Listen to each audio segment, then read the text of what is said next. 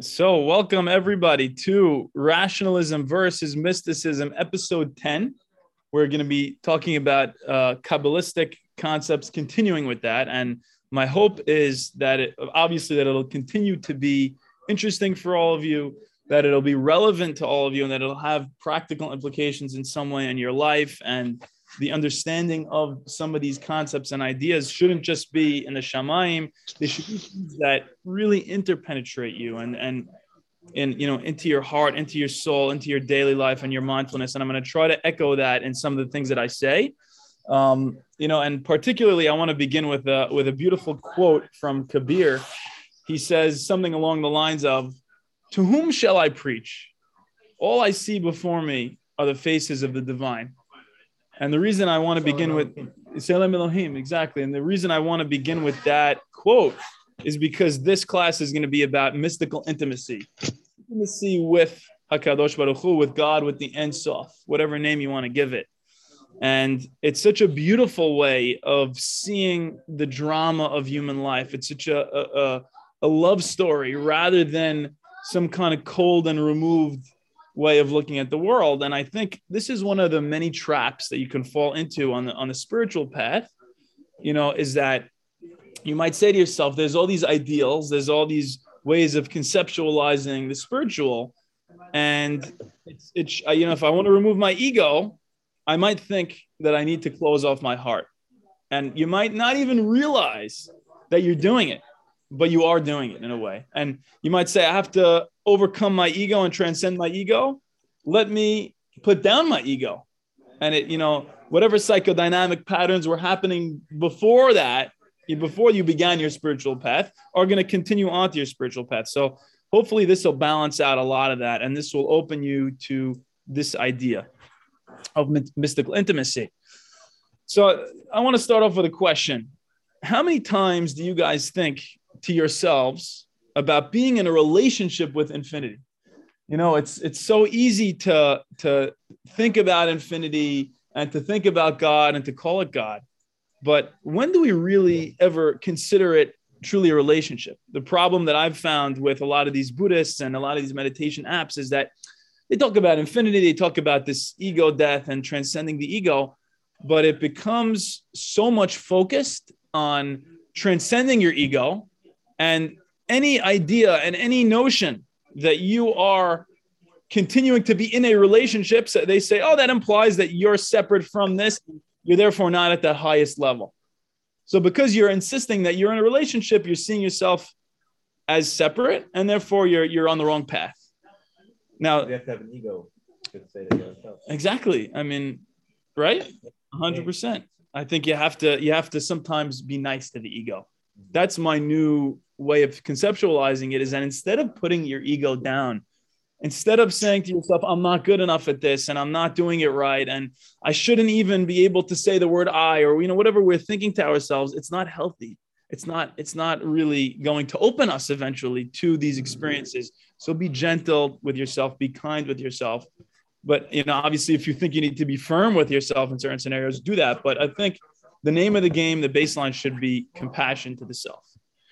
Um, so you talk about Buddhism and Hinduism and Taoism, they present, you know, certain types of views of this relationship with infinity. So Buddhism, I think of as very reductionist, you know, and I obviously I'm not the world's expert on Buddhism, but a lot of it very it's very reductionist, you know, and, and, from my humble perspective, and anyone who wants to write me an email or an angry email, please write me one and educate me. Um, but very often that's something how it comes across to me. What do you mean by reductionist? Reductionist in the sense that let's only be mindful. It's only about mindfulness. It's not about a drama. It's not about It's it's really good to see you. Fundal, pull up a chair. Welcome. So you know, it's it's not about this this uh, this beauty of of relationship and of intimacy. It very often is just about mindfulness they do have a one of the interdependence. It's like everything is dependent on. Beautiful, hundred percent. So that's the thing. I, I'm biased. I'm definitely biased because I guess some of the Buddhist thinkers, like I'll be honest, I think Sam Harris very often puts down some of these ways of you know being relational in a loving way towards a God. At least that's the way that I see it, is that he puts down that whole notion of God because of his own reasons. And I, I think it's way too extreme. So, so forgive me for saying it, but about Buddhism, really Sam Harris Buddhism, I think is that way, not Buddhism in general. I'm 100% sure that there are forms of Buddhism that are not so extreme. Baruch haba. So that's no, don't don't apologize. Welcome. Come anytime. Time is an illusion to learn in this class. so so that's that's Buddhism. Hinduism is very often a drama. It teaches that there's God is the only one, and we're going to see a lot of parallels in this Kabbalistic thought. But God is the one, and He's playing a game of hide and seek with Himself, and there's this beautiful drama that plays out. And Judaism, of course, we have this classical notion of Hashem being this divine being and the creator and very often he's perceived as separate and as a separate entity. But I want to show you that there are a lot of traditional uh, ways of thinking within a Jewish mindset that don't see God as so distant and don't see God as so far away. And they actually express God as being in a, you know, in a desperate need to be in love with us. That God is seeking us out. It's so audacious. And also the mystics in Judaism are, of course, reciprocally desperate lovers seeking to consummate their love towards Hakadosh Baruch Hu. So it's it goes both ways, and it's I think it's a beautiful way of putting it because unless you know a lot of people like I think of Sam Harris again, they get angry when you anthropomorphize too much because what happens is you you end up not being so philosophically accurate. But at the end of the day, you you start to realize nothing I say is actually philosophically accurate, including the words coming out of my mouth right now, because you can never fully capture reality in words. So you might as well have a little bit of fun. You know, why not have fun? Call it God, call it uh, whatever you want. I, I could only so many things I could say in a shul, but oh, the heck you want. And just be more tolerant of people. And, and as long as it's not leading to any kind of crazy acts and, you know, like uh, terrible pagan rituals, I think we'll be okay. Um, so, so there's a beautiful pasuk from Tehillim. Anybody know? Ta'arog. Like the hind or like the certain animal is crying out on the riverbank, so too my my soul is crying out to you, God. So I want you to, you know, very often when we come to these classes, we have our brains on. We just came from a long day of work, business, whatever we're doing, and we have our brains constantly running and thinking and you know, trying to analyze. But something that I've learned on this path is that one of the keys to spirituality is allow allowing the words to land on your heart, whatever that means for you, without thinking about them too much and just feel them as they come in. That's I really think the way that Tehillim is supposed to be read, almost like a guided meditation. That's really a beautiful thing. So, you know, as they always say, listen to my words, but also to the silence between the words. You know, and listen to the the cadence of it and the way that it's coming across don't only listen to content and you know on line 33 you didn't like the third word that i used you know it's that's not really going to cut it for you i think on the spiritual path that's my humble opinion here's a hymn of glory written by one of these uh, medieval hasidim he says i shall compose pleasant psalms and weave hymns because for you my soul pines he's building off of Tehillim. my soul desires the shelter of your hand to know every mystery of your secret. As I speak of your glory, my heart yearns for your love. I love the word mystery in there because it, it reminds me of Albert Einstein's whole thing we delved into last year about the mystery and the mysterious is the way in which Albert Einstein discusses God. You know, he says, in this way, in this way alone am I a religious man when it comes to a relationship with the, with the mysterious or understanding that there's so much that we don't understand. And that in and of itself, why should there be something at all? Why should there be something rather than nothing? So uh, you're sitting there meditating and saying, God, bring me into your mystery. Show me the wonder that I should be having towards you. Uh, then you have the 16th century Jewish mystic. His name is Eliezer Azikri. He says, Beloved of my soul, merciful Father, draw your servant after you to do your will. He's saying, God, please draw me after you. Allow me to do that. That's a real prayer you know, we so often pray and we we have all these ego driven reasons. And you know, I'm not putting anybody down. People are in a lot of distress sometimes, and I don't think there's anything wrong with asking for ego driven things. I really don't. I think you have your own personal relationship with God, and that's for you to figure out. But for me, something that's helped guide me in prayer is that instead of asking for specific things, say, God, please give me clarity to help serve you better. Please give me wisdom to speak the correct words in the class tonight. God, please give me humility when I'm speaking to my patients and give me erech apayim so that I don't get angry, you know, when somebody says something that is against me. And, and, if you if you pray like that, it's so beautiful because it really is bringing you more intimately towards God. Because now you're not, you know, forcing something. You're not saying, I insist God on X, Y, and Z. And like we always say, faith is not insisting on a particular outcome. Faith is the ability to fully let go in this moment. Mikey. Yes, I do. I love hearing you. I'm so happy to see you again. You doing? So I, I just want to add one thing that I, that I always that I learned years ago from one of my rabbis. In addition to everything you said, that when you're asking or requesting, it's always if asking Hashem that if if you think it's the right thing for me. A lot of people ask for things and and let's say they get it, but it's not what Hashem wants you to have. Yeah, I, I think I think that's beautiful. Or, or, uh, you know, you know, so yeah, we never really recognize and we never really know what's going to be good for us. And what does that even mean? It's uh, you have to be right. you have to be your day. You have you have to take God's perspective to know that, and we can never really do that with our ego. So the best we can do is, and I want to get to this, is to how to help remove that ego Right. in a loving and kind way. You know, rather than forcing it. Right. So beautiful. Right. So Mikey, just one thing Yeah. before you before you move on. Sure. The ego is the word is the word is the ego. The word ego. It, it, it always makes it like it, it the connotation is not good. Egotistical. So I, that's I love that you asked this because I want to make a very important point here. But you Like, sort ego, of brought out a good point about Yeah, no, it's ego. and great. I, I want you to clarify that. Yes, great. Exactly. I want to clarify that for sure. When I say ego, I don't even mean egotistical. I don't mean somebody Oh. that's difficult to be. I don't mean a narcissist. I mean the Oh, very okay, concept good. of a self. I mean, everybody has this in a Freudian sense.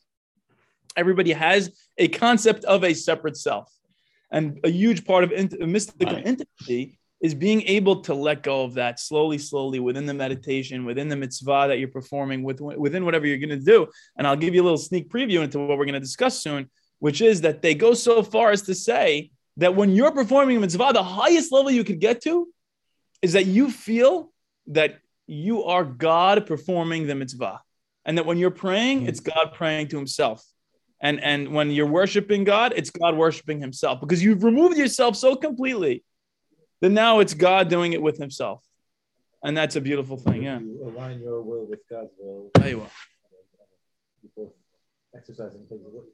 Mhm. Exercising His will. That's Pirkei Avot, right? Etzono, v'hu ya'aser etzono etzoncha, or something, something along those lines. Um, yeah, somebody could again shoot me shoot me a, an angry email at the end. You know, if you if you find that differently. So- Not yet. I'm, I'm waiting for them. I'm still eagerly awaiting an angry email. Um, so he continues with this. He says, Your love is sweeter to him than honey from the comb, than pleasing savor. My God, my heart's delight. Oh, come quickly. Do not forsake me. Reveal yourself, my dearest. He's saying it, it's so intimate and it's so romantic the way that this rabbi is, is speaking towards God. And I want you to be open to that because we're so often taught that God is this kingly figure and that he's so different. He's, he's so distant kadosh, kadosh, kadosh. And that might be true. But like we said about, you know, uh, intimacy, sorry, mysticism is that paradox is so often at the very core of everything. And unless you accept that, you're not going to be able to really move forward within mysticism because paradox is kind of the name of the game. We're going to see that again soon too. So in normal mysticism, really like traditional mysticism and keeping the mitzvot, God remains the other. And even in throne mysticism, which is you, you do this meditation where you elevate to see the Merkava of Hashem, there's no intimacy beyond just gazing at God. There's no divine embrace. There's no real feeling of God enveloping you in his glory. It's just, you know, I had this unbelievable vision, but it, what you didn't feel God so closely. And well, what a lot of these mystics are saying is we're daring to go and push the envelope even further And if you disagree with this, by all means, you know, that's fine. But I think there's a beauty to just being open to it and see if it resonates with you and how it might resonate with you and see what you want to accept and what you want to reject, if you want to reject anything. Um, and the Gemara says, you know, because God is described as a consuming fire, esh ochelet, we can't get too close because what are we risking? Being burned, being consumed, and being self annihilated. And therefore, we have to settle for just indirect divikut. We have to settle for just being indirectly connected to God and living a godly life by performing mitzvot and doing acts of loving kindness. And they say it's as if an individual cleaved to God. Not really, it's impossible to actually do it. So it's very philosophic, philosophical, right? But the point that we're going to make in this class is that you can go beyond. So here's three forms of divikut, direct divikut within Jewish mysticism. Number one is intimacy, in which the mystic retains his individuality. That's the classical form. And very often it's described in erotic terms. Now, I don't want you to get all you know into a, a whole frenzy about this because we already discussed the sefirot, that the sefirot are all having sex with each other and it sounds all crazy and it sounds perverted. But once you realize that sex is almost like the analogy that they're able to give because it's the closest thing in terms of just a spiritual pleasure that you're able to get. And, and it's the it's the strongest metaphor that they can give. So you don't have to necessarily think of it like that in your own life because unfortunately in the 21st century, a lot of these sexual images are very tainted. But from a more pure, loving relationship, it might hit you differently. So you don't pick and choose what works for you. The other one is union with God, which is often achieved by being absorbed and surrendering into God. And then finally, there's reunion with God. And you know what's interesting about this is it's very similar to just union with God, but it's the realization that God was the source of everything the whole time, and God was you the whole time. So therefore, it's reunion and reunification with God rather than just unifying in the first place. So those are our three different ways of thinking about mysticism. Uh, the Nevi'im, what do we know about the Nevi'im? They talk about Hashem is this husband, where like the, the wife, you look at Shir Hashirim, it's very erotic. You know, so if erotica bothers you regarding the mystical, you don't have, I mean, it could bother you, but you have to realize there there is a source for that within the Tanakh itself that the Hachamim had their stamp of approval for. So it's very important to to kind of, you know, be at ease with that. Um, they even go so far as to say Moshe Isha Elohim, right? We know that in the Torah it calls Moshe Isha Elohim. And they say that means he was the husband of God. Right? What, what could that possibly mean? It's clearly something that is, you know, when you reach a certain level of meditation, you feel as though you're married to God in this very intimate, mystical way. And you don't have to think of it in physical terms. Try to let it land on you in, in whatever spiritual way that you feel it can. And it says that Moshe spoke to God face to face and they said this was the ultimate intimacy with God that Moshe had, that he had zivug ima shechina. He had intercourse with the shechina. Again, what the heck does this mean? This is the one thing that Bert Shabbat hears is, is that line. but you know, it's it's amazing because like that's a great point. Is that anybody who hears that might think you're crazy if you tell them that. But the point is that it's supposed to be something that is at the highest level of, of mystical experience. And whenever you divorce it from the experience, like, and I hope that this class is not doing that. I hope this class can bring you to some form, a little taste of that experience just from opening yourself, just from, you know, feeling the thoughts, letting them pass and saying, okay, let me try to give this a second look because so often we've been cynical. So often we've closed off our hearts. We've been so cynical towards anything sounding like this. We rolled our eyes and we rejected it. But it doesn't have to be that way. That doesn't have to be the last word. We could continue to say, you know what, I'm open to it.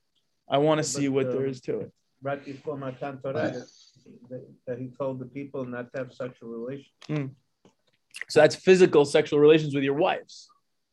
But when obviously with God, there's no seminal emission. There's no, you know, physical act being done but this is the best spiritual, you know, uh, analogy that they could give. And you know, it's Michael, Mike. sure. It's, it's, it's also the verbiage that's used is getting someone to that point of excitement, I guess, in the whole pitch. No, Absolutely. I to use that is that are those words definitive in in the in the those are definitive words uh, or that's an interpretation. Where is that? Where are you Yeah, bringing that from? it's all from the Hasidim, really. This this idea of zivug ima shechina. So you don't even have to use that exact analogy. This was the analogy that they chose because they said, you know, dude, I, I can't explain it to you, but when I was there, mystically, the best analogy I could give for you is, is like having sex. And they say, I, okay, you know, it's not actually like what you did in the bedroom, but I'm telling you, I, I'm sorry, this is the best example I could give. It's like somebody who never tasted chocolate. Say, what is chocolate like? you know, and you try to explain it to them. You say, "Oh, the best thing I can tell you is it was kind of like eating a cocoa bean, but it wasn't quite, uh, you know, so, so th- take it like that. You don't have to think of it in terms of the physical act, you know? Right, right. So, but great point. Um, about teshuvah, what do you think they do with that? So according to the Kabbalists, teshuvah is another name for the Shekhinah. If you're a Baal teshuvah, it also means that you had this relationship. You're a husband with the Shekhinah. And uh, you know, in, in the in the words of, of Martin Buber, though, even in this beautiful, intimate relationship, there still remains an I and a thou. It still remains a separateness. Even though you have so much cleaving to God and devikut, you still remain separate ultimately from God.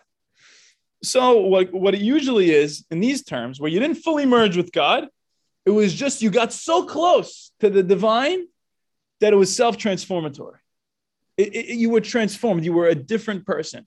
So you look in uh, the Nevi'im, you hear about in uh, Sefer Melachim, sorry, Sefer Shemuel, you hear about Shaul HaMelech, and he's walking by, and there's all these Bnei HaNevi'im, and they're playing certain thing, and it says, they had some kind of ecstatic experience from the music that they were playing, and they all became Nevi'im. It's a very strange thing. But once you start to realize that there were meditation schools and there were ways of conceptualizing this stuff, and was a real thing. Once you have such a peak experience, you don't come back the same person. And a modern day equivalent is psychedelic treatments. You know, people that are given psychedelics as part of psychiatric trials. Why is it so important? Because just the memory of the experience that they had is enough to stave off their depression. And it's enough to stave off all these different mental illnesses that they felt like they were having. Just the memory, because they remember having had this expansive experience. And now they're different. Now they're no longer going to succumb completely to whatever thought patterns had gotten them. And I mean, at least for a certain amount of time. And the hope is that it'll continue to, to progress. Um, so think of, you know, HaRambam talks about in the intro to Moreh Nevuchim. What does HaRambam say? He says sometimes, you know, you're walking along this path of life and everything is completely dark. And some people, they have these moments of clarity. Some people have a little gemstone that's like, you know, giving a little brightness to the path once in a while. And that's the, li- the highest level they achieve. Other people have these flashes of lightning. And for a moment, the entire path is lit up before them. To me, this is what that self transformatory experience is like when you reach this really high level of meditation and intimacy with God. Um, the Christians talk about the dark night of the soul. The dark night of the soul is, you know, the Christian mystics talk about this, which is after having had a very peak experience, what might happen is you go into a little bit of the depression because you say to yourself, I miss that. I, I- feel now, I know what I'm missing out on. I know I'm not there anymore. But the beauty is that the cure to this is to say, don't be sad that I I'm not there at this moment. Instead, rejoice at the fact that you've had it in the past and re- recall and remember that expansiveness that you had and be comforted from it. The Kabbalists call this katnut and gadlut. There's a certain ebb and a flow in life. Sometimes we, we feel more expansive, sometimes we, we feel much smaller. And like we always mention, the root of so much mental illness is that feeling of smallness, that feeling of ego isolation.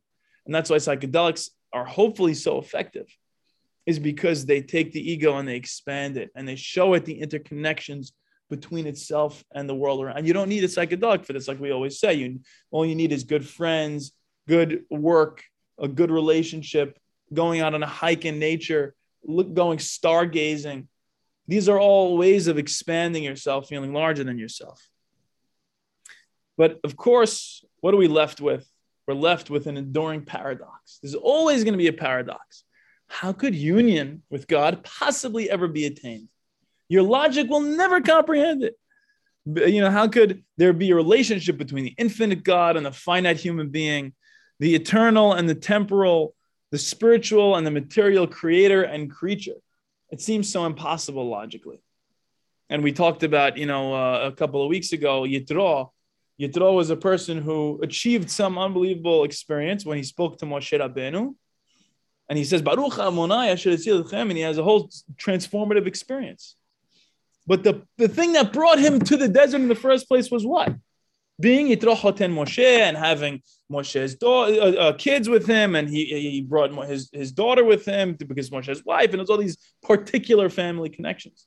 So, through loving the particulars of your life, I would argue, you can be brought towards the expansive, loving experience. You don't have to reject the particular in order to merge with the infinite.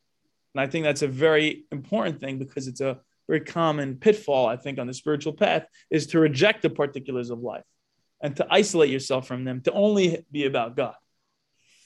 So I want to give you guys a new way of viewing paradox. Instead of viewing paradox as an insolvable, insoluble dilemma, something that is going to bother you and say, ah, you know, it's I just, I can't wrap my head around it. Doesn't have to be that. It could be actually a challenge that you embrace because paradox, although it could be frustrating, is actually the key or the first step towards achieving mystical experiences very often. And it's often it's the thing that leads you towards these expansive experiences. So I love this quote from uh, the book I was reading Paradoxes are an entree to truths not readily available within the confines of logic. So your logic is so limited, like we talked about last semester, right? The elephant and the rider, and that we talked about the limits of rationalism, that your rationalism is so limited. And that if you really want to be a whole human being, you have to be okay with going beyond the rational and going into the experiential and the emotional and things like that. So when you're going beyond the confines of logic, ah, now you got it.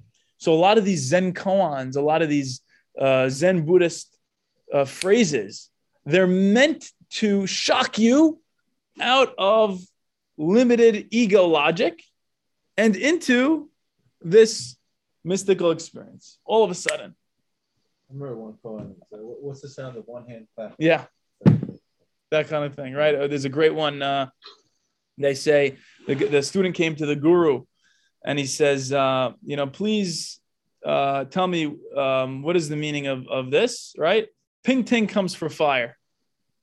And he tells him, who's Ping Ting? Oh, I know Ping Ting is the god of fire. So if Ping Ting is coming for fire, he doesn't need to come for fire. He already has fire. He's the god of fire.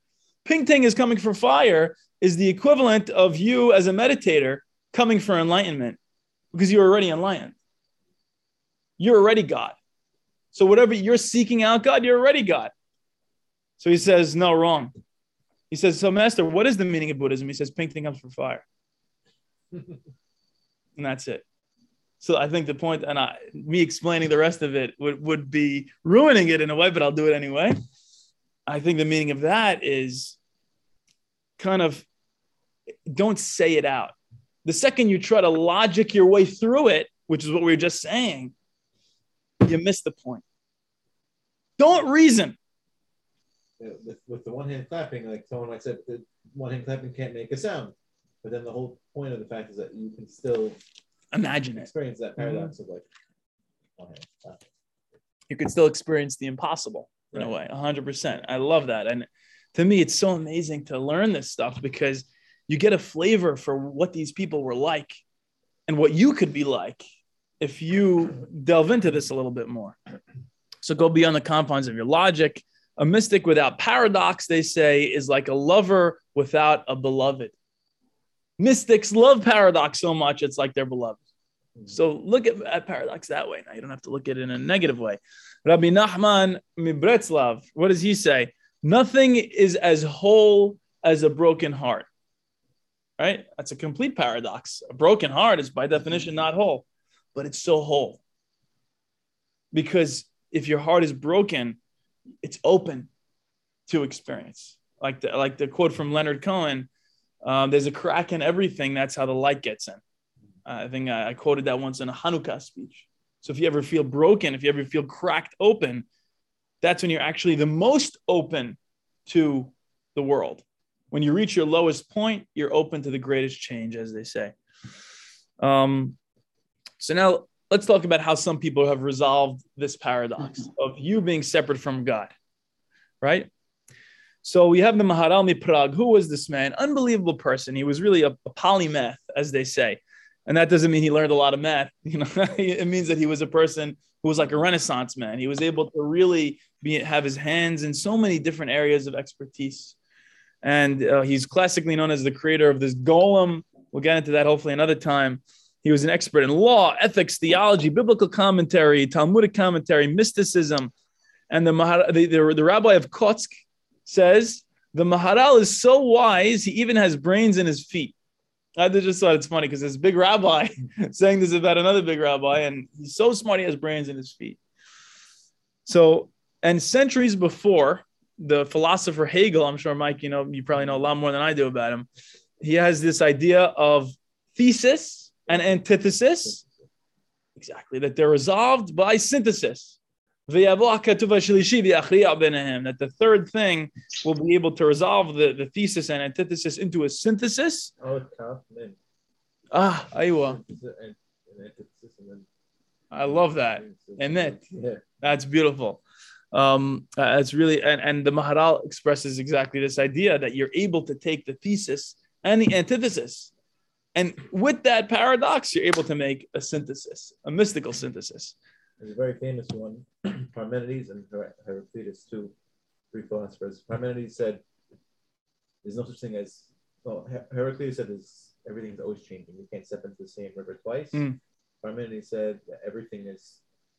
There's no such thing as motion. Just motion is an illusion because Mm. we experience Yeah. time. We, so they have like totally opposite philosophy. But Wow. then there's a synthesis that comes out of it by by experiencing the paradox, being without both that mystical experience. That yeah. experience. Amazing. I love that. That's exactly the point is that you're sitting with and in the midst of crazy paradoxes, you're able to open yourself to some kind of mystical experiences. And that's why they say that what that Hakadosh Baruch Hu, when he when he had when he whenever you see God's greatest gedula, you also see God's greatest humility. Right. So whenever you see God's most amazing things, you're also at the same time seeing his humility. So they say at the same time as God is the Melech and all this stuff, he's also Hanun V'Rahum. He's also uh, Matir Asurim and Pukei Havrim. He's also taking care of each little thing. And they are one and the same. Being so great, it also means that he's taking care of each particular thing. And that's the difficult thing to actually realize at all times. And with the, uh, the, the these hachamim will tell you that the mitzvot are a way of binding and coalescing the physical and the spiritual. And they say the will of the infinite God is articulated in the finite human deed. So when you're performing a mitzvah, you can see that as an act of love. If done with the right intention, slowly with kavanah, you you know you pick your your favorite mitzvah to do in that way and do it, and it could be a real experience of closeness with God. Rabbi Abraham Joshua Heschel says, in doing the finite, we may perceive the infinite. The human soul is like a seed that's implanted into the human body to grow and to develop. Um, I don't know if any of you know uh, Zusha, the, the, the singer, Hippie. the, the, the hippie Hasidic singer. Unbelievable music. I started loving it really. And um, he has this great song, Hareni Mechaven. I just quoted it in my speech on Shabbat. He says, Hareni mechaven la'asot et atzmi kiseh umerkava la'shechinah kedusha. He says, Behold, I set the intention to make myself into a holy throne and chariot to the divine presence. Imagine that. Imagine you sitting before God, and instead of saying, God, please give me this, please give me that, you know, like we always do, and worrying about your things, step out for a second from your own ego and say, God, please, you know, almost close your eyes and, and see yourself standing outside yourself, watching yourself, sitting the way you are. Saying, God, please make me into a chariot for you, make me into a throne for your presence, and dwell in me and on me wherever I go and whatever I'm doing. And this love of God is, is the ultimate and the most complete form of divekut, says the Maharal. He, he, and by the way, he gives no erotic qualities when he discusses this stuff. He doesn't give any erotic qualities, despite what the Sefirot are. He just talks about it as pure love without giving any of those kind of physical analogies. Um, in human love, when we love other human beings, we never really fully achieve a union with them. But with God, it's so different because what do you realize once you love God enough? You realize something unbelievable because the love that you're loving God with already de- derived from God. So, what is one Christian mystic says it like this? He says, We love God with the love God has given us to love Him. It's so beautiful because then it allows you to see yourself really as just a conduit. You're just a vessel. You're just a vessel for this divine love into you and out of you. You don't own it. You're just lucky enough to perceive it as it's going through you. And that's real love of God. Is the it's given to us, it's not it's not us. Exactly. It's not derived from the essence of you because you are not a separate you.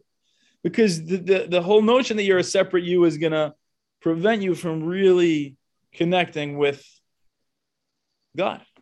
Right. And and it's it's so hard because we're we're, we're doesn't change the fact does it change the power of the of uh, that statement? It's the fact that you can replace love with any other word. Still, you're right. I mean, so that's the thing is is you want to you, you contemplate God with the thought that He. Yeah, no, it's it's right. I mean, I, I don't think it does. I, I think it's uh, exactly right. I, I buy my son a cell phone so he could call me. exactly. I got him the phone. Exactly. Beautiful. So so I love that. And you know, even regarding evil, I think this is the hardest thing we had to that class last semester about the shadow element and embracing the shadow and understanding the evil side of you. And you know, that's why, of course, the, the Hindus will talk about uh, Shiva, and you know, you'll have all these other religions that have their their you know dualistic view of the world because so often from our human perspective there's this evil that is that's unfortunately sometimes we feel like we're a part of that and you know what that's the yin and the yang idea. That's the good the tov vara idea that there's just inherent in reality is that there's going to be both. But as long as you have the humility to take a step back and say okay you know what? It's just divine stuff flowing through me. And when it feels evil you know it's just empty phenomena rolling on. It's just karma going through whatever however you want to perceive it you know i'm not i don't know it's it's such a difficult thing because you have to be more specific than that i don't know i don't want you guys to go commit murders now and say michael told me it's just uh, it's not me it's just god's evil flowing through me please don't do that but but you get the point is that the, the point is to open yourself to to the love hopefully and you know if you feel like this okay just let it pass through you you know and, and if, uh, I don't know. I don't know how else to put it, but if I just tell you, oh, don't be bad, what is that going to do? You know? Um, so, so I'll read this quote here uh, from the Maharal. He says, The love a person has for God is not his own, but derives from God. It comes from God, and humans can return it to God. Love of God is more fitting than love of anything else.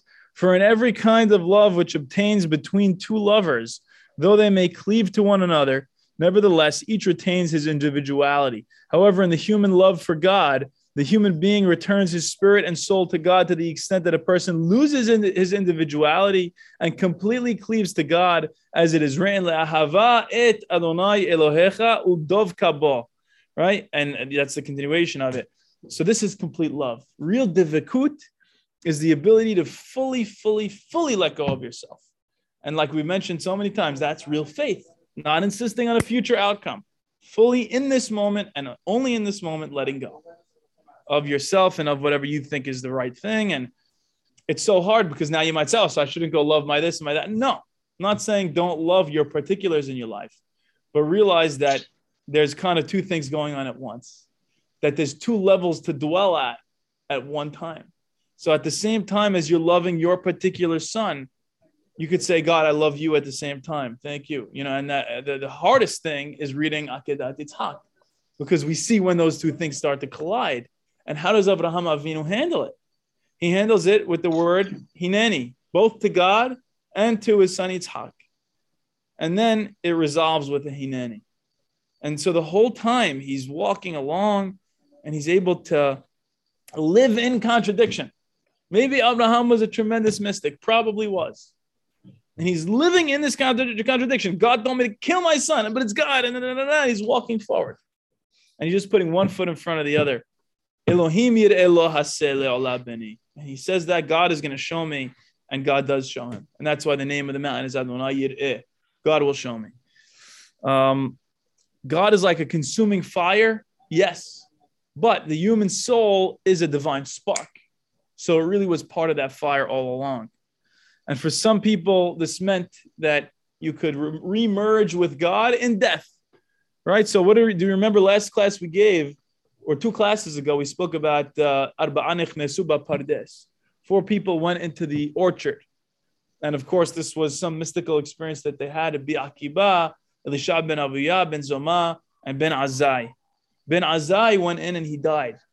So some people might see this as a negative, but a lot of mystics see this as a positive. Like, oh, good for him. He merged back with infinity. Did he do anything wrong? Well, he's not even there anymore for you to criticize him. He's just back with God. You know, and and so for some people it means in death, but for for a lot of us it means temporary union with God, temporary complete union. So people who will, you know, be completely depressed and then go to a six-hour psilocybin session will have a complete mystical experience in which they said there was no me. There was no me anymore. There was just God. And I was God and God was me, and that was it. And, and by the way, it was also nothing. It's the same. God, nothingness, me, it was all the same. And somehow they they come out of this and they say it was eternal, it was beyond space, it was beyond time. I could have been there a day, I could have been there a billion years. But even though they know, okay, they told me when I came back it was a six hour session, it felt eternal. But they came back and they said, okay, now that I'm back, I had this temporary union. Now I could have self transformation. And that's the way that the mystics saw it as well. So I want to tell you, you know, you guys have probably heard this from me before, but the idea within Buddhism, actually, that's corollary to this is you have a bodhisattva and you have a pratyeka Buddha. A pratyeka Buddha is the private Buddha who goes on his own and he just meditates on a mountaintop by himself. And that's it. He doesn't come back. I say, okay, good for him. And, I, and a lot of people don't say good for him. You know, some of the commentaries, I'm sure, within Buddhism will say that he's not so good. But then you have the Bodhisattva who has the mystical experience and the union with God, and then he comes back to society. Sadiqim betocha'ir, as they say. That the Sadiq fundamentally needs to be back in the city helping people with what he learned and what he experienced and how to elevate himself. He's going to learn how to elevate other people. And they the, the, the quote uh, classically is Helik Eloah Mima. They call the soul this portion of God from on high. And the soul is housed within the body uh, while still remaining attached to the fire. Right? So the soul is there, but somehow that spark is still attached to the fire the whole time while it's walk, you know, walking around in your body. It's still attached to God from which it emerged in the first place. So, love of God right? It's it's not just uh, uh, an attraction of like to like. It's not like the adhesion of water. It's not like okay, I'm the water and God's the water, and there it is. But it really is the reunion of a part with a whole, right? So they always give what what kind of uh, uh, of images do you remember? Anything like the drop in the ocean, Right.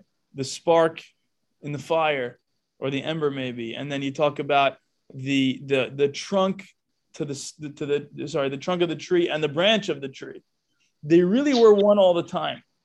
The leaf thinks that it's separate, but really the whole time it was derivative from that whole thing.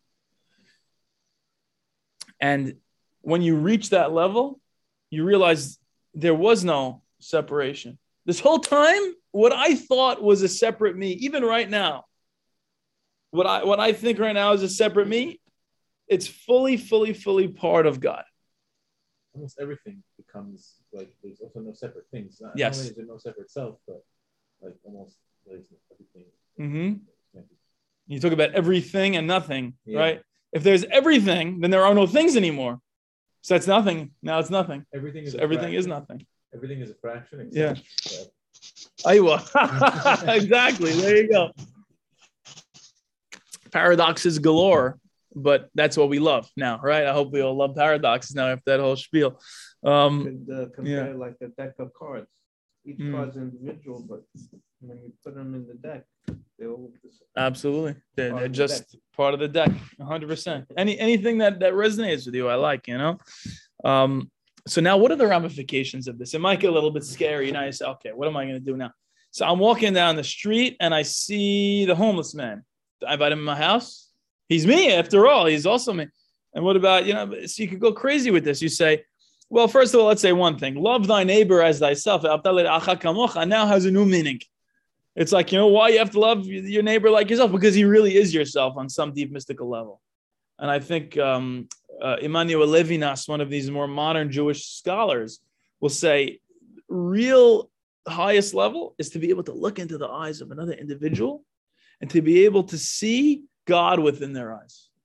And you and it's like looking at yourself, looking at yourself, looking at yourself. When you remove your ego so much, it's like when you put two mirrors in front of each other. You know, you ever see that? I used to have a mirror bathroom in my house as a kid. And I used to always play by like the door, you know, where the, the door is kind of like closing and you could see it almost looks like there's a million rooms all the way down there and there's like a million me's peeing, you know, and it's like you have a lot of fun for hours and hours as a kid. But but in a in this level, it could really take on that character is when you it's like me looking at myself, looking at myself, looking at myself, looking at myself, right? It's an unbelievable level to get to. Um, so ethics now is about how one part of God is interacting with another part of God. There's this beautiful dance that's going on, a cosmic dance all around. And I love this analogy of the dance because what, what's the point of the dance? Is there an end goal? Do you dance from here to get to there? No, you're dancing because you like the, the dance itself, the music. You like the music itself. You're not waiting for it to end. There's no destination for the music. It's not like, you know, if the, like Alan Watts says, if if the point of the music was for the end, then we would just go to a concerto where then just hear the phonical dum, and we'd be like, oh, let's go home. That was great. They got to the end. But obviously, that's not the point of it. So, what is the point? Ah, so now you might say, oh, my, is Michael telling me that life is meaningless? I am, but also I'm not because we like paradox again, right? So the meaning is that there is no meaning. So a lot of these these uh, Eastern guys will say purposelessness, purposelessness, right? That there is no purpose. There, and I'm I'm only saying it like that not to get myself canceled, but because that's how Alan Watts quotes it. So please, no, I hope nobody digs that up. I'm not going to delete the soundbite. Um, but, but in a way, once you stop living with a purpose, you start living with a purpose. I know that might make no sense to you. But when you fully arrive in now and you say, okay, I don't have to impose a purpose on this moment, now you're able to open yourself and say, okay, there are dramas and stories that I can enjoy and be a part of, but I don't see them as absolute anymore. The story of me is no longer to determine the fate of existence. It's just the story of me. And, and the show goes on and on and on. And on and on and on and on. And that's what just keeps happening. It's just a dance that keeps rolling on. Um, so uh, we mentioned earlier when a mystic is performing mitzvot, it's as though God himself is performing the mitzvot through this person. So Rabbi Nachman Rebbetzov says, when one is finally integrated in Ein Sof, his Torah is the Torah of God himself. And his prayer is the prayer of God himself.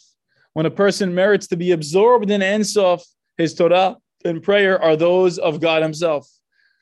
When the mystic performs the commandments, it is God himself who performs them. So, so we have a new meaning to the midrash, right? What is the midrash? It says that Hakadosh Baruch Hu observes His own commandments. Hashem keeps His own mitzvot. So what the heck could that mean? Yeah, well, God, well, God is going to eat matzah. And it's like no, no, no, through us. Exactly, perfect. Um, so now Shneur Zalman of Liadi, I think his name is the Magid Mimizrich, Something I'm very bad with the Yiddish pronunciations. Um, God is called by him a consuming fire. Sorry, he, he quotes the Torah as God being Esh Ochelet. Why? Because true devekut involves giving up one's essence to be swallowed into God. Now, this doesn't mean you can't come back and go to work and have kids and start a business. It just means while meditating for those 10 minutes, be willing to give up yourself fully to God. And this might sound so counterintuitive and so different than anything we've taught, but it's an experience to have once in a while, you know? And I think there's a lot to gain from it. And the real thing to gain from it is those moments themselves. Because anybody who experiences those moments will tell you there is nothing like those moments because that's just what is. And that's the most beautiful thing that ever is. Um, and so they make a play on the what's the Hebrew word for I? Ani. What's the Hebrew word for nothingness? Ayin, right? In. It's the same letters. But if you if you take away the that insistence on being ani, you're able to open yourself to the ayin, to the nothingness which is everything. So step out of your own way. It's about doing less. It's about giving up that concept of the self. They call it bitul hayesh, what we call ego death, ego disillusionment, dissolving your concept of having a self. That's called bitul hayesh, completely nullifying that which is. Why do they say that? Because we call we talk about yesh me'ayin. The something that we know of is created from nothing. Ah, so now what you're doing to get back to the nothing is uncreation. You're going back from the world of things into the word, the world of no things. Um, and that's ego death. That's that's removing this ego which sees tov vara and separate and here and there and no no no. And that doesn't mean you don't come back and say, I love this the, the illusion too. The illusion too is beautiful. Otherwise, it wouldn't be. God is playing a game with himself in, in manifesting as you experiencing the world this way. So again, now we have this, this ancient uh, uh, debate. What's better, ahava or yir'ah? What's better, to have love of God or awe of God? Which one of these is going to open you more to the infinite? So a lot of these hachamim, I think the Maharal says that awe is like a prerequisite to love, and it's going to lead you there.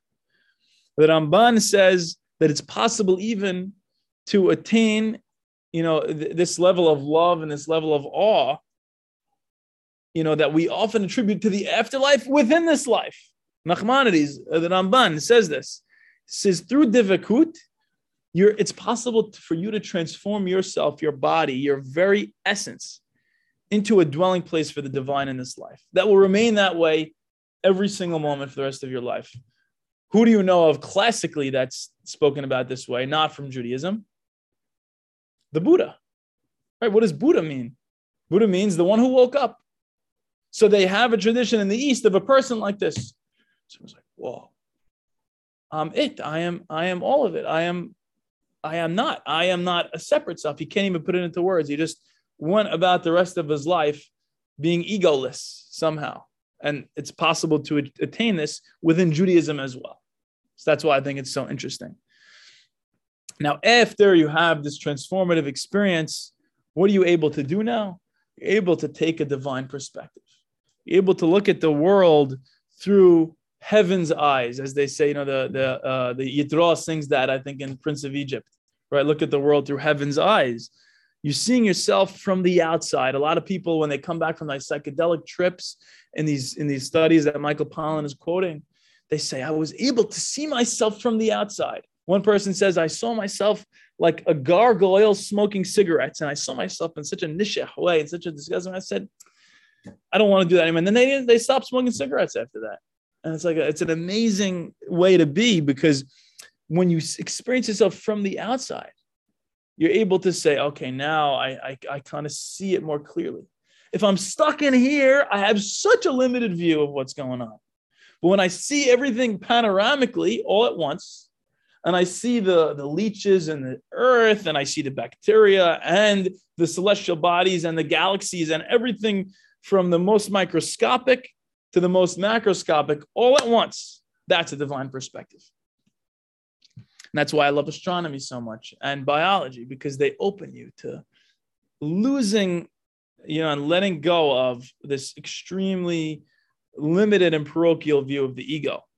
And you know, I think that's so beautiful because so many things do that for us. Music and science and and art, they're so powerful in the way that they help us shock our ego out of its view. Um, now, a lot of people will tell you, isn't that so escapist? You went for six months to a meditation retreat. Really? What about the people who need you in the community? What about the aniyim? What about the and they go on and on and on. The mystic will say it's lahefich. The mystical realm is the most real realm, and you can you can only be convinced of that when you've experienced it. And then what's the world of illusions and vicissitudes? This one. So when you're coming back into this world and getting lost in this world, now you're doing the escapism. The real escapism is getting fully lost here. Yeah? Okay, sure. Whenever, whenever they're ready, hundred percent. Um, so yeah, I guess uh, are they coming in? I don't know. Okay, great. Yeah. So whenever they whenever they come in, I'll I'll uh, I'll stop it just until they come in. I'll continue with, with your with your permission. Thank you. Because we're, we're we're already. I don't know if you see the fire coming down. exactly. Baruch Hashem. So so real escapism in this view is getting lost so much in the vicissitudes of life. So it would behoove you to go spend time on a meditation retreat so that you could re- live out the rest of your life not being lost in the vicissitudes of life. Um, so there's a beauty and a value in having isolation in order to achieve this elevated state and then coming back into the community and elevating it. Like the Arizal, the Baal Shem Tov did this. So devekut could be seen as an end goal, but it could also be seen as a prerequisite to the next phase of your spiritual unfoldment. It doesn't have to be one or the other. It can be both because, again, we love paradox. So devekut in this very moment is worth it for this very moment. It's infinitely pleasurable in this moment. And also, it has the value of, of future benefits for you. So don't meditate only because it's good for you now or only because it's good for you in the future. Meditate for just because it's good for both. So uh, we don't have uh, really any time left. We, are gonna we're gonna finish this up next week. But I want, if anybody has any questions and comments, I'd, I'd love to hear. Please, no, nothing. I don't believe in stupid questions. Plus, I came a little late. Yeah.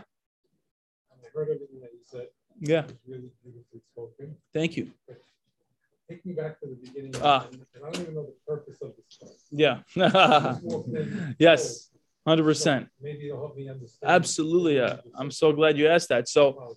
No, don't apologize. So the, the the class series is called Rationalism versus Mysticism. So I think so classically we're taught such a rational perspective. So for me, one thing that opens me to the experience of God is the ability to go beyond the rational, to go beyond the confines of just my logic. Is part of a, you're Mikey. yeah, I did. You're the best. I because you're Mike, because you're Mikey. That's right. But I to, I I'm just want to add, I want to add something. So Yeah. you say so. So you mentioned Rabbi Nachman, so of Breslov. So his his his thing, his mantra through Yeah. my rabbi I learned for decades is is hitbodedut total seclusion and Yeah. talk to God. How does that connect to your to your message tonight? Hmm. So that's exactly what we were saying at the end. Is that exactly that you could have a private person, but I think it's beneficial to after you do that, do it for as long as you feel you need to do it, but come back into society Right. and Right. benefit the world. You know, Right, like that's he's saying. He's saying basically what I'm getting is hitbodedut to go out, scream out to God, handle Yes. your thing, and then come back and implement the proper procedures or whatever you want to do. exactly. Bidyuk. Right? That's exactly exactly it. And and I, you know, I don't think we should put anybody down. You know, if there's people who want to do that for years, even, you have no idea what they're Right. going through. You have no clue what each ego has going on for it. So if it's part of their unfoldment, you know, so so I think it plays into exactly what the whole corpus of this class is supposed to be. So this is actually the tenth class technically because we did nine classes in the first semester, but so we spoke a lot about psychologically the way that people perceive uh, you know this the mystical experience and the way that they perceive themselves and realizing that you yourself are made up of different layers you have your animalistic portion like we call the elephant your reptilian brain and then you have your neocortex which is the thinking part of the, of the brain and to be kind of in concert with both of them and, and, and in peace with both of them now is a very big part. So I think a lot of this class is just to open you to the idea of what is mysticism, what's the purpose of it, and, and what is it like? How does it differ from just pure rationalism? And you know, what do we what do we kind of benefit from just from understanding this stuff and allowing it to interpenetrate our lives. So in the beginning of the class, I said I don't I don't want this to just be pie in the sky. I don't want it to be something that oh you know Michael gave a nice class, but you know it sounded very uh, out of touch with reality. It sounded kind of out of reach for me. It didn't affect me the rest of the week.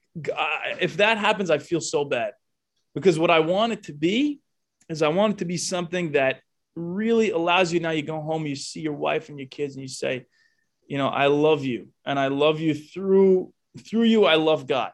And and find little ways of, of creating an intimacy with God now. So instead of only seeing God as this king in heaven sitting on a throne, now you can see God as, as your beloved. You can see God as, as immanent rather than only transcendent. This is one of the probably the biggest themes in the whole class series is is God kadosh kadosh kadosh or is he karov Hashem lechol kore'av lechol Is he close to everybody who calls out to him in truth? and and it's it's hard to live with both of those. I'm, I thank you, thank you so much for asking, and thank you for coming. Yeah, please, 100. percent Yeah. Anybody else? Questions or comments? I think uh, the most inspirational thing in the world, anywhere in the world, is music. I mentioned it before, mm-hmm. and it, it shows in the prayers. Like when someone's saying the Chazan saying Kaddish with a beautiful melody, you feel inspired. When a guy's just saying it like regular weekday Arvit, you know, you're not as inspired. So that proves it right there. Exactly. That there's rhythm to us right? mm-hmm. that connects somehow. Yeah. Like you said, the spark maybe that the music triggers that. Absolutely. Where the society is is is a and little bit ill. world. I mean, in Africa, they, they they love music and yeah they dance you know music makes you dance absolutely well, uh, you know you you reminded me i feel like we're living in an age when we're so consumed with producing the next thing and getting the job done that music is so beautiful because it, it, it, it sucks you into the moment and into the enjoyment and we, we need to find more things that do that for us especially in our relationship with god if you're saying beat in order to finish beat, then are you really saying beat? So I heard some unbelievable thing from one of these, probably a more Kabbalistic thing. I think it's Rabbi Dr. Akiva Tatz.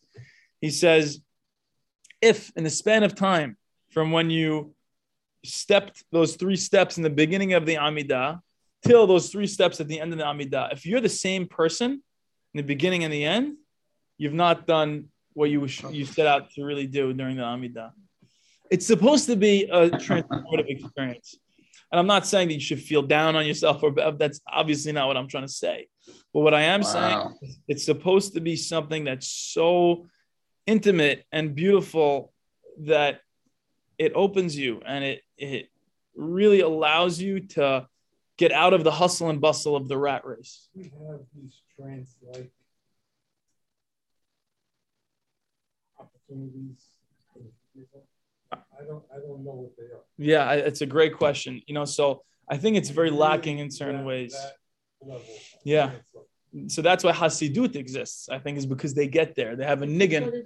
Yeah. Exactly. That's what they do. Yeah. If you look in like there's certain some studios even write it inside that this kavanah in cities where it's yeah Right. Like having those kavanah makes it much yes. A hundred percent. So so the, I think the, the the real the the most important thing the most important thing is exactly what you're saying is to make anything into a meditation. So I don't know if you meditate or not, but you know, you could. There's so many apps out there. I don't think it has to be a Jewish one. I think any meditation, good to see you, Baruch Hashem. Any any meditation at all is is something that is going to allow you to really do work on this stuff, right? So if you meditate now, you open yourself to a lot like you like you're calling these trans like or transformative experiences there's a book called Jewish Meditation. So yeah, if you want to read, Aryeh Kaplan has a book on a, beginner's guide to Jewish meditation. So I think that could be could be good for you. I I, I loved it. Philosophy, um, yeah, as and probably had the intention to, to achieve a lot of goals of that station. Like they is a reason you know you're supposed to set aside set aside time during your day, uh, three times a day, uh, and think about things that are greater than you. Yeah. I feel like uh, I feel like uh, like Buddhism and meditation is like you meditate and that experience, that godly experience will come to you in a sense. Versus Judaism, where like you could do, you're doing certain actions, and you're praying, Mm-hmm. and through the prayer and through the actions, you're gonna get to, to a similar. Yeah. You're gonna get to that meditative state. That makes sense. hundred percent. And I think both actually have both. Both, both Buddhism, Buddhism and Judaism probably have just as many, you know, rituals. I'm maybe not in, in a halachic sense in Buddhism, but I'm sure they have different kinds of actions and ceremonies that they can do that they feel brings them to that experience, just like we have our mitzvot. You know, so it's it's meant to be that I think in a in a deep way. You know that it, it doesn't have to be one or the other. You could sit in, in silent meditation, or you can be doing actions, and it can both they can both work. Ready for Arabi? I'm ready. All right, guys, thank you so much. Really, Hazak Baruch to everybody. Beautiful experience. Thanks, Mike. Without a Thanks, bag, honey. Thanks, Mikey. Take care, guys. I'll see you later. pleasure. I love you. Allah, Mac. I'll see you later. Take care. Bye. To mysticism.